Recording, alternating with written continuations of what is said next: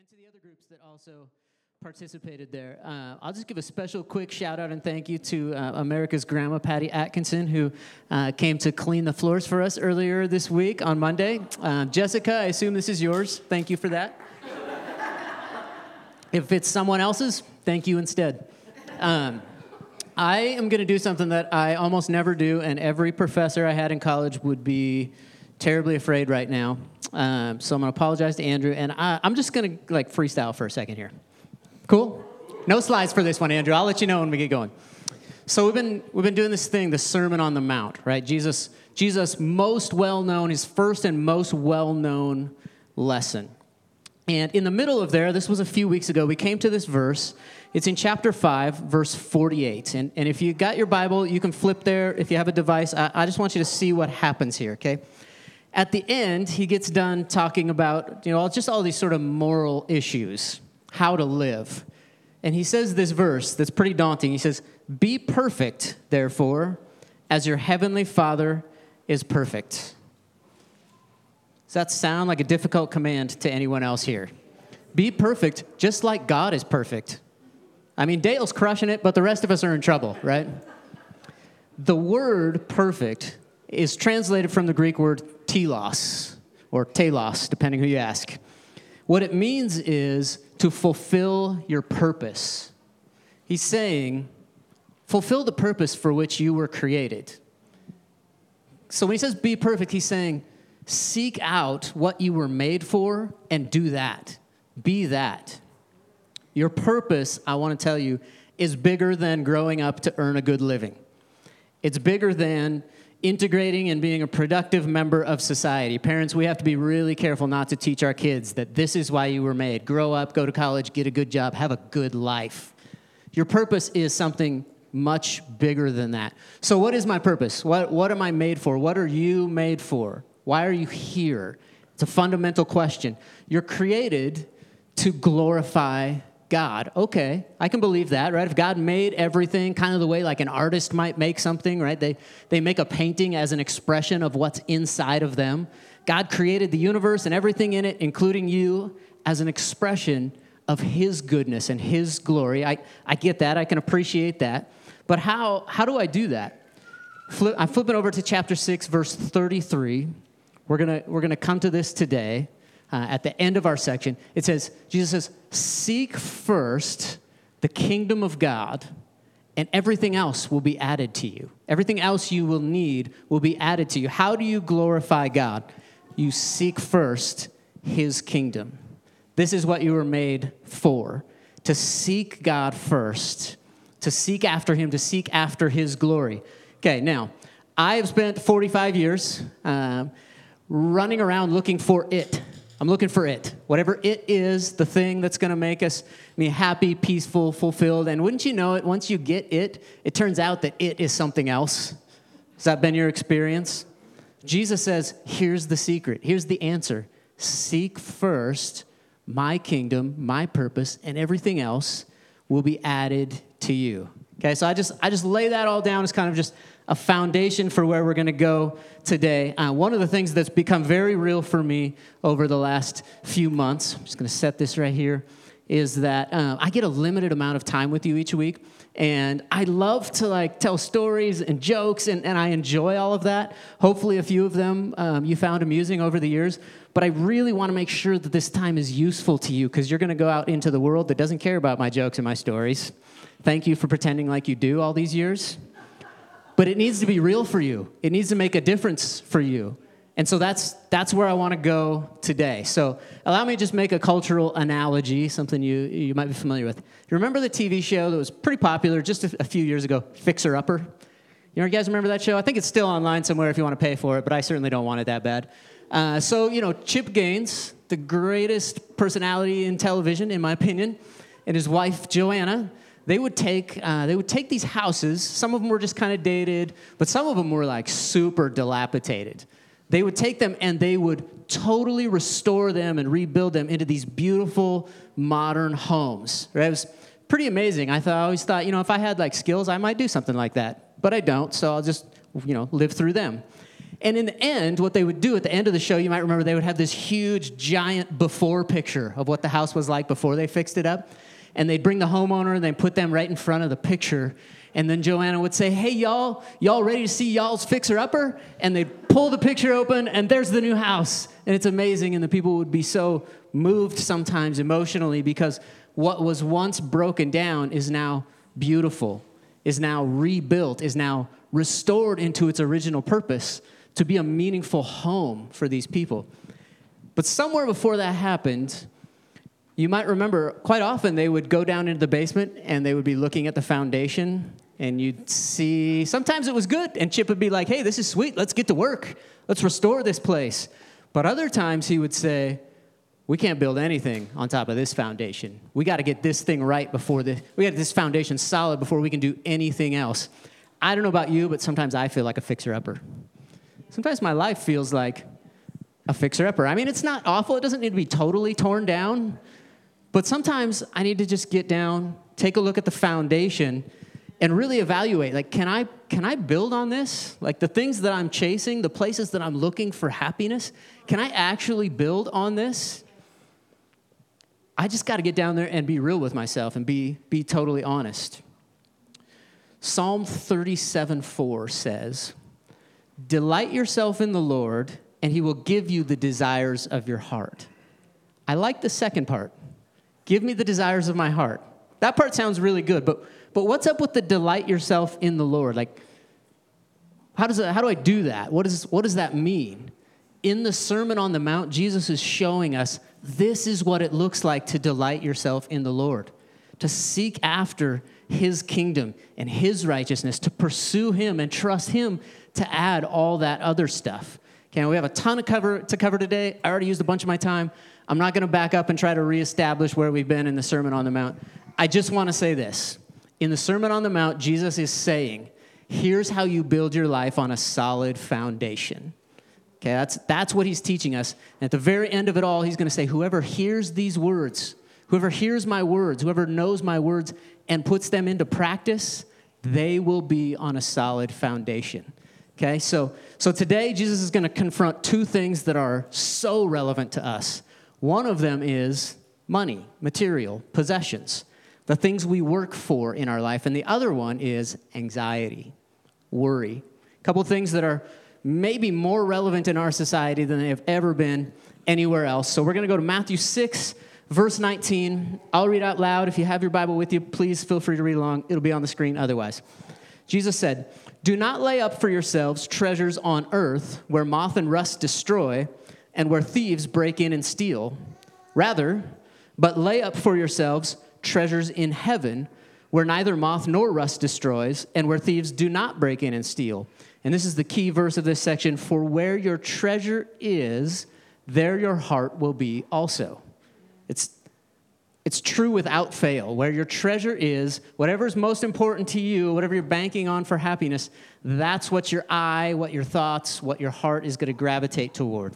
Verse 22, he said, The eye is the lamp of the body. So if your eye is healthy, your whole body will be full of light.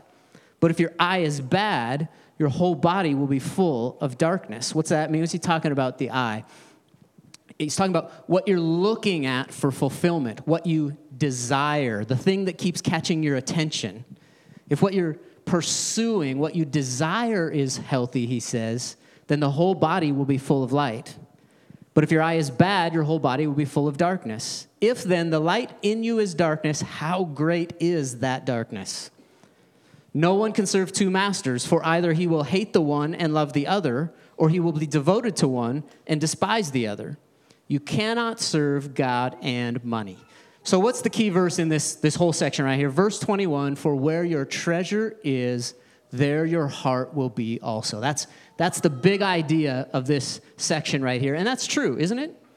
I mean, we, I say we, including myself, I think we often anticipate that some material thing, some earthly thing, is, is going to do something for us if we get it that God never intended for it to do. And I think quite often we even know it doesn't have the ability to make us permanently happy, but we still want to test the waters, still want to find out anyway. Material things were never meant to do certain things in our lives. They were never meant to be our source of security. They, they just, they're not, they're not ever intended to make us feel like, okay, now I'm fine. Now everything's okay for me. But how often do we tend to think, well, if I just have enough banked up, that will equal, equal security in my life? That's, that's the way we're trained to think. Material things, they're not meant to be our source of security. They're also not meant to be our source of identity for ourselves or in the way we judge other people, the way we assess their value. Uh, this happens all the time in a million ways. Some of them are really dumb. I am an iPhone user. Who here is an iPhone user? All right, good many of you. Way to go. We're on this team iPhone. Who's an Android user? Hmm, interesting. All right. Like, wouldn't that be a dumb criteria to judge people's value on? And yet we do it. Like, I see somebody using an Android, I'm like, oh, I'm sorry. right? Like, this, this is how we work, though. So that's just a dumb example, but we do it in more important things. I'll just be really transparent for, with you. I'll just float this idea. Don't raise your hand for this. You ever see somebody maybe hanging out on a street corner, somebody who obviously is in a much worse position than you are, and maybe not think this explicitly, but kind of internally just be like, glad I don't have their life. I'm better than them. You ever have that feeling, that little feeling of pride? Glad, glad my life doesn't look like that. Uh, that might be a little too raw. Don't raise your hand. Third thing, material things are never meant to be our fundamental source of joy. We, we look to them in that way. We all like new stuff, we all like nice stuff. Absolutely nothing wrong with that. Moral, stuff has no moral quality. So don't hear me saying that. But this one is really easy. Uh, especially if you have children or grandchildren or nieces or nephews, like young people that you, you just love and care for. How, how, what's better for you? To get something new or to see their face when you give them something new? Right? That's, a, that's a thousand times better. I probably shouldn't say this out loud in front of them, but I love to give my kids stuff. All right, just pretend like I didn't say that. Okay. Brandy and I have four nephews and one niece. And um, it is impossible for us to go see them without Brandy giving them something. Like if she buys one more thing for them, we're probably going to have to move in with one of you all. This is Patrick and Jessica's boys are three of them. They go here. The other day we went to their house. We see them all the time, right? They're, they're in our church. we live in the same town. We see them all the time. And Brandy just had to go with enough candy for like 45 kids, equally divided into three bags. Why? Because of the joy that comes from blessing them. Of course, having stuff, acquiring things, wasn't meant to be our fundamental source of joy. We all, we all understand that. They just weren't, material things just weren't meant to be our source of security or identity or our fundamental source of joy. It's important to understand because one thing we know about all things material, all things in this life, is that it's temporary. None of us is getting out of here alive. Hope that doesn't burst your bubble. That's the way it works. And Jesus is teaching us to see things as they truly are, to build our lives on solid rock, not on shifting sand. So he says, if your eye is healthy, the whole body will be full of light. Okay, well, here's the thing the, the, the word that's translated healthy right there, I think probably helps really get your head around this. It's the Greek word haplous. And what it means is if your eye is seeing clearly or fulfilling its function properly, if your eye is accurate, if it's seeing things for what they really are, if your eye sees things as they really are, you'll be able to separate temporary from eternal. You'll be able to discern what is ultimately good and important, and then your desires will be properly focused. Delight yourself in the Lord. See clearly what is temporary See clearly what is eternal. See clearly the kingdom of God, and He will give you the desires of your heart. And just to make the point clear, Jesus says, you can't serve God and money. So He sort of sums it up. Uh, you know, we're trained in our society to think that having money equals a good life. It's just, it's just, it's in the doctrine of our political environment. Uh, we, many of us, most of us maybe, spent the bulk of our childhood being trained to go out and just improve and increase our earning potential. Because as a responsible parent, I know earning potential is what will equal a good life.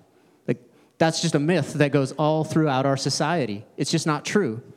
Now, here's why I say that Money can improve your position in life, it can buy pleasures or comforts, but there's just no con- correspondence between wealth and happiness. I say that because this verse is not simply for rich people. We hear this verse and we think, oh, yeah, those people with money, they definitely need to hear this. The verse is not just for wealthy people.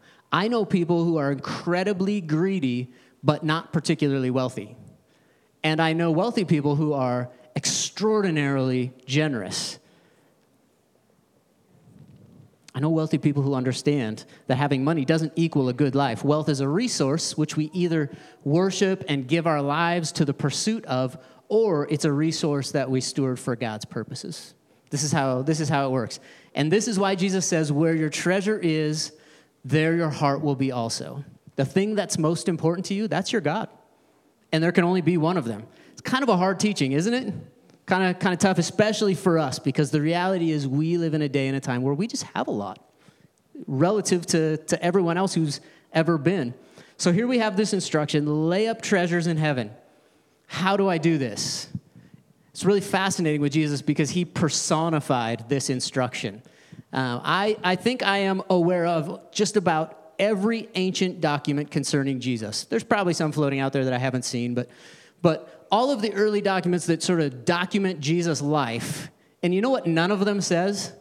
That he was rich, that he had like a, you know, a house up on the hill. Uh, Jesus had this incredible influence or status, but he never monetized it because what he was doing was keeping his eye on his heavenly treasure and allowing God to meet all of his needs. There's so much more that we could say about, about that. Money is just it's so significant to every one of us. Uh, it's just a factor in the way we live, probably why Jesus talked about it so much. Let me just wrap that up and say my hope is that we won't get caught spending our lives in pursuit of material things that cannot last, building our house on sand. Okay, but you know, greed isn't the only problem that comes along with money. Money has other potential pitfalls, and one of them that is super relevant right now in our world is anxiety. Uh, we have a number of people who make their living as counselors, therapists in our church, and this is like their, this is like your conversation all day, every day. The amount of anxiety that's in our society. This particular group of people is generally very generous. I actually have very little concern about most of us falling into the pitfall of greed. This is a generous group of people.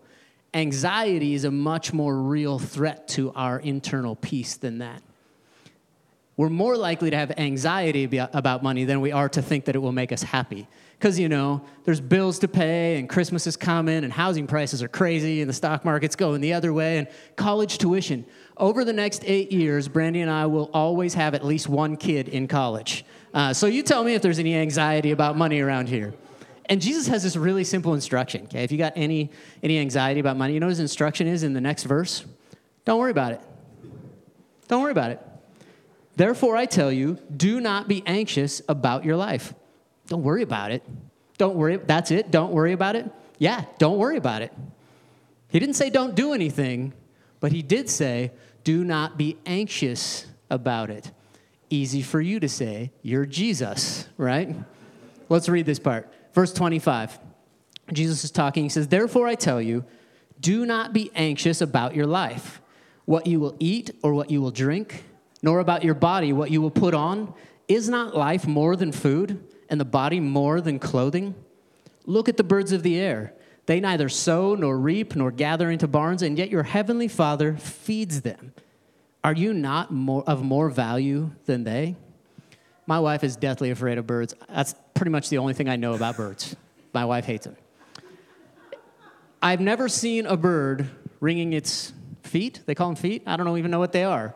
I've never seen a bird behaving in a way that was like particularly anxious. I just know they go around, they pick up bugs and stuff off the ground and eat it, then they fly away for a few months and they come back. They don't seem to have any particular like strategy about what they're doing, and yet birds have been around forever and ever. They just keep coming back. God takes care of them, and they don't seem particularly worried about it. Verse 27 And which of you, being anxious, can add a single hour to his span of life? And why are you anxious about clothing, the cares of life, the common stuff? Consider the lilies of the field, how they grow. but they neither toil nor spin. They don't do anything. And yet I tell you, even Solomon, the most glorious king in Israel's history, even Solomon in all his glory was not arrayed like one of these. But if God, there they are downstairs, they told me that they want us to hear them. That's their goal. So, so be sure and tell them that you heard them. Jesus says, Yet I tell you, even Solomon in all his glory was not arrayed like one of these. But if God clothes the grass of the field, which is alive, today is alive and tomorrow is thrown into the oven, will he not much more clothe you, O you of little faith? That last line kind of sounds almost like Jesus is saying, like sort of giving us like a corrective, sort of fatherly spanking there. You of little faith. I actually think he's saying, even a little bit of faith. Won't God, won't God take care of you even though you only have that little bit of faith? You can trust him even, even if you just have a tiny little bit. I'll tell you an area where I have to put this into practice. Uh, it affects all of us, but perhaps me most of all, and, and probably a few others. Uh, we came, Center Church, we came to this building uh, with the possibility that we'd be able to purchase it. Purchase it. And many of you know that a few months ago, uh, we made a formal offer uh, to buy this building from the group that owns it. And a couple weeks ago, a representative from the group came to me and let me know that the building will not be for sale. Not let's negotiate an offer, but just let me know it's not for sale. Not for sale. Okay. Um, and so, you know, my response was a little bit of disappointment, but um, here's the thing about this particular issue. Like, Center Church is my, work's, my life's work, and this particular issue is shortening that life. I'm quite sure of it, right? I've been, I've just been trying to deal with this issue for way too long. Um, and the question is, why? Why? Why am I worried about it? Has not God provided every single day before this one? why would I ever think that tomorrow he will somehow just decide, yeah, I'm cutting you off, cutting off your allowance? Why would I even think that? Jesus has given me a very clear instruction. You know what he says? Don't worry about it.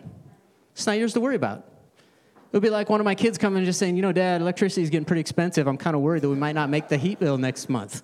Um, don't worry about it. That's not your problem, right? You don't need to worry about it. I remember once Micah was a kid and some of his friends were going to go do something. I think they were going to go Silverwood or something. And he, he, I caught wind of it and I was like, buddy, do you want to go? And he's like, yeah, I just didn't want to ask because it was really expensive. And I was like, buddy, you don't have to worry about that. Yeah, it's expensive, but it's not your problem. And that's kind of how it is with God, right? Yeah, there's plenty of things you could be worried about, but what is he telling you to do? Don't worry about it. So, what about you? Okay, now that I just let you know this is my baggage. What about you? What are you worried about? What causes you anxiety? Where does your stress come from? And what would Jesus tell you to do with it right now? He might say, I see your need, and you don't have to worry about it. I'm going to worry about it. Verse 31 Therefore I tell you, do not be anxious, saying, what shall we eat? What shall we drink? What shall we wear? For the Gentiles seek after all these things. The word Gentile right there, it, it technically, the strict definition of it is it means someone who is not Jewish. But Jesus is using it in a broad sense. He means, he means even people who don't even know God as their father, they seek after those things. People who don't trust God, people who don't have God looking out for them, they're worried about these things, but that shouldn't be the case for you. For the Gentiles, people who don't know God, they seek after all these things. They worry about this. And your Heavenly Father, He already knows that you need them all. But seek first the kingdom of God and His righteousness, and all these things will be added to you. Therefore, do not be anxious about tomorrow, for tomorrow will be anxious for itself. Sufficient for the day is its own trouble. What do you need to let go of? What, what do you need to just let God have? What do you need to stop being anxious about it? Okay, so we're to practice this together. We're to we're to pray a little prayer together. Okay, you ready? You ready for this? Um, think of the thing that you worry about. The thing that gives you the most stress. Maybe you don't like to think of it as worry because sometimes I like to think, yeah, I'm a pretty like I'm a pretty put together person. I don't worry about stuff, but I do stress about it, and that's the same thing. Okay, that's just your form of the same thing. Okay, what causes you to feel that tension inside? Maybe uh, there's just a particular problem in your life. Maybe you have a son or a daughter who's just in a bad way right now. Uh, maybe you have this really important class that you're struggling with. Uh, maybe there's a financial need. Maybe you have a really demanding client who's just driving you nuts and you just want the situation to go away. Or something totally different than all of those. What is the thing that you worry about? Okay, this is what I want you to do. I want you to imagine that you could just take that anxiety and hold it out in your hand, okay? We're gonna, we're gonna get crazy right now. I want you to physically do it with me, okay? You got your stress, you got your worry? All right, I'm looking at you, my daughter. Play along. All right, so let's, let's keep it real. What are you worried about?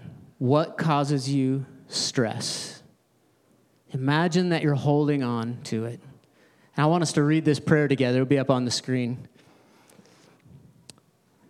Heavenly Father, I hereby release my control of the universe back to you. Just let it go. He didn't say do nothing. What he said was don't worry about it. Your worry says, I'm banking on me to come through in this. Letting him have it says, I'm counting on you to come through in this. Heavenly Father, I hereby release my control of whatever back to you. Do you feel better? Because we could do that over again. I felt like you were kind of non committal. Okay, I want to encourage you. Okay, sounds weird, but just do it in the privacy of your own home and you don't have to worry about it. Maybe you need to sit in your chair tonight and think, God, I'm giving this to you because I can't carry it any farther. And maybe you just need to physically hand it over, make the gesture. Okay, He cares about you more than He cares about anything else. He will take care of you. Okay, so he's told us what not to do. We got a couple things not to do. First thing Jesus told us not to do is don't let yourself think, don't buy into the myth that storing up wealth and material possessions is somehow going to leave you satisfied in the end. The bottom line is wealth and stuff are great, but just, it just doesn't have that kind of power. It just can't do that. It's just not possible. The second thing he says not to do is don't give, don't give yourself to worrying about physical and material needs. Don't be anxious about the cares of life. Okay, so we know what not to do, but what should we do? What does he say to do? He didn't say do nothing, so he gave us some alternatives. The first one is to store up treasure in heaven, seek things of eternal value, delight yourself in the Lord. Okay, Jesus doesn't want to take something away from you. That's, that's not his goal. What he wants to do is set you free from spending your life in the service to a cruel master of materialism, of anxiety. So he says, store up treasures in heaven, which will ultimately be satisfying and last forever. What he's saying is, if you're spending your life looking for it somewhere else, it's not there. You're going to keep searching. Store up treasures in heaven. The second thing he says to do is seek satisfaction in God's plan and let Him provide for temporary material needs. Jesus said it really simply. Uh, you guys familiar with the acronym KISS? Keep it simple, stupid. You ever heard that one before? Uh, okay, uh, I'm just gonna take the last S off because I think you're all very intelligent people. Uh, okay, so keep it simple. Jesus says, don't worry about it. Don't be anxious about your life. Jesus gives us this really simple course of action. Don't be anxious about it. Not do nothing about it, but don't be anxious. Don't live with anxiety. Instead, delight yourself in the Lord. Okay, so what's the big idea? Is it don't be greedy and don't be anxious? Well, that's certainly in there, but I, don't think that's the big idea that Jesus is really communicating. I think it's much, much bigger than that. In fact, at the very end of the Sermon on the Mount, he tells us the big idea for everything. And if you've been here at all over the last couple months and you haven't heard me say this, I'm offended because you've clearly not been listening. Chapter 7, verse 24, Jesus says, Whoever hears these words of mine and puts them into practice will be like a wise man who built his house on the rock. And he says, for contrast, in verse 26, he says, Whoever hears these words and does not put them into practice will be like a foolish man who built his house on the sand. What's the big idea? Build your life on the rock, build your life on the solid ground. Okay?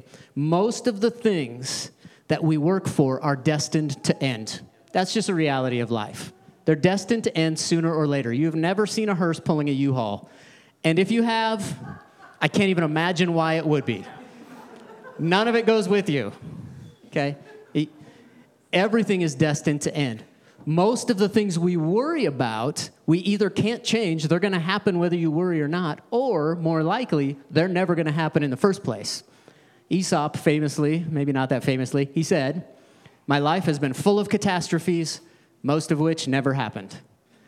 Isn't that true? Like the things that we worry about, most of them don't come to fruition.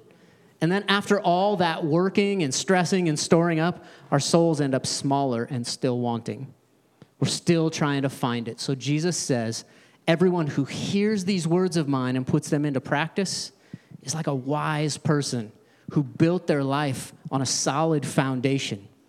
When the rain fell, the trouble came, the floods came, and the streams rose, and the wind blew and beat against that house, it did not fall because it had its foundation on the rock. So, what will you do? What will you do? Uh, I'm going to tell you what I'm going to do in my situation. You can decide what to do in yours, and then Pastor Rick's going to come and kick us out. Um, I'm going to seek and delight in God and seek and delight what matters, delight in what matters to Him. That's what I'm going to do. As it pertains to this church, yeah, we got to deal with this building situation, but I'm not going to worry about it. Going to take action. We're going to make our plans, so on and so forth, but, but I'm not going to worry about it. So I want to give you an example of what I am going to seek. I received a letter. It's kind of an open note, really, to all of us as a, as a church family. Um, from someone in this church. You know, sometimes life kind of blows up in your face and you end up places that you never meant to go. And, and you know, we all kind of encounter those proverbial house fires in our lives. And, and those are the moments when having been invested in Christian community becomes really, really important. So I want to read this letter to you. The title on the top of it is What My Church Family Means to Me. Five years ago, my life went into a tailspin.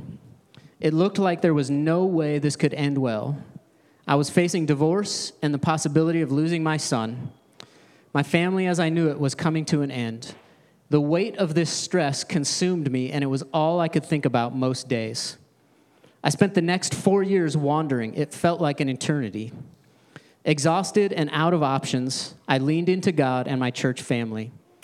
God's timing is always perfect, and nothing is going to stop God's plans. And at just the right time, He placed me with the right people. He placed the right people into my life. My brothers and sisters in my church family have a lot to do with why my life is at peace today. Many have prayed for me, and for that I am so grateful. You have been compassionate and encouraging. I have new life giving friendships and relationships that have come from this journey. I'm a better version of myself for having gone through it all. Today, five years later, I can say that it has ended well. Divorced for almost a year. Co parenting is going very well. My relationship with Christ has grown and now blossomed into a new direction, allowing me to use my story to help other guys who are work th- working through similar storms. Five long years later, I look back and I am full of gratitude for God's work in my life and for this church family around me. Thank you all, Matt Gropner. Thanks for writing that, Matt. Appreciate your transparency in that. I'm going to seek more of that. A new building doesn't solve that, it doesn't have the power to do that kind of thing. I'm going to delight in things like that. God will provide the material need. If that's the fruit of this church community, I will take that and more. Yes, our team is going to make short term and long term plans. Uh, we'll be sharing those with you in the weeks ahead. But as for me, as your pastor, I'm going to seek treasure in heaven fruit that will last. I'm not going to be anxious about the material things. I'm just going to seek what glorifies God and let Him take care of meeting our needs. Amen? Amen? Are you with me? So, what will you do? What will you do with your situation?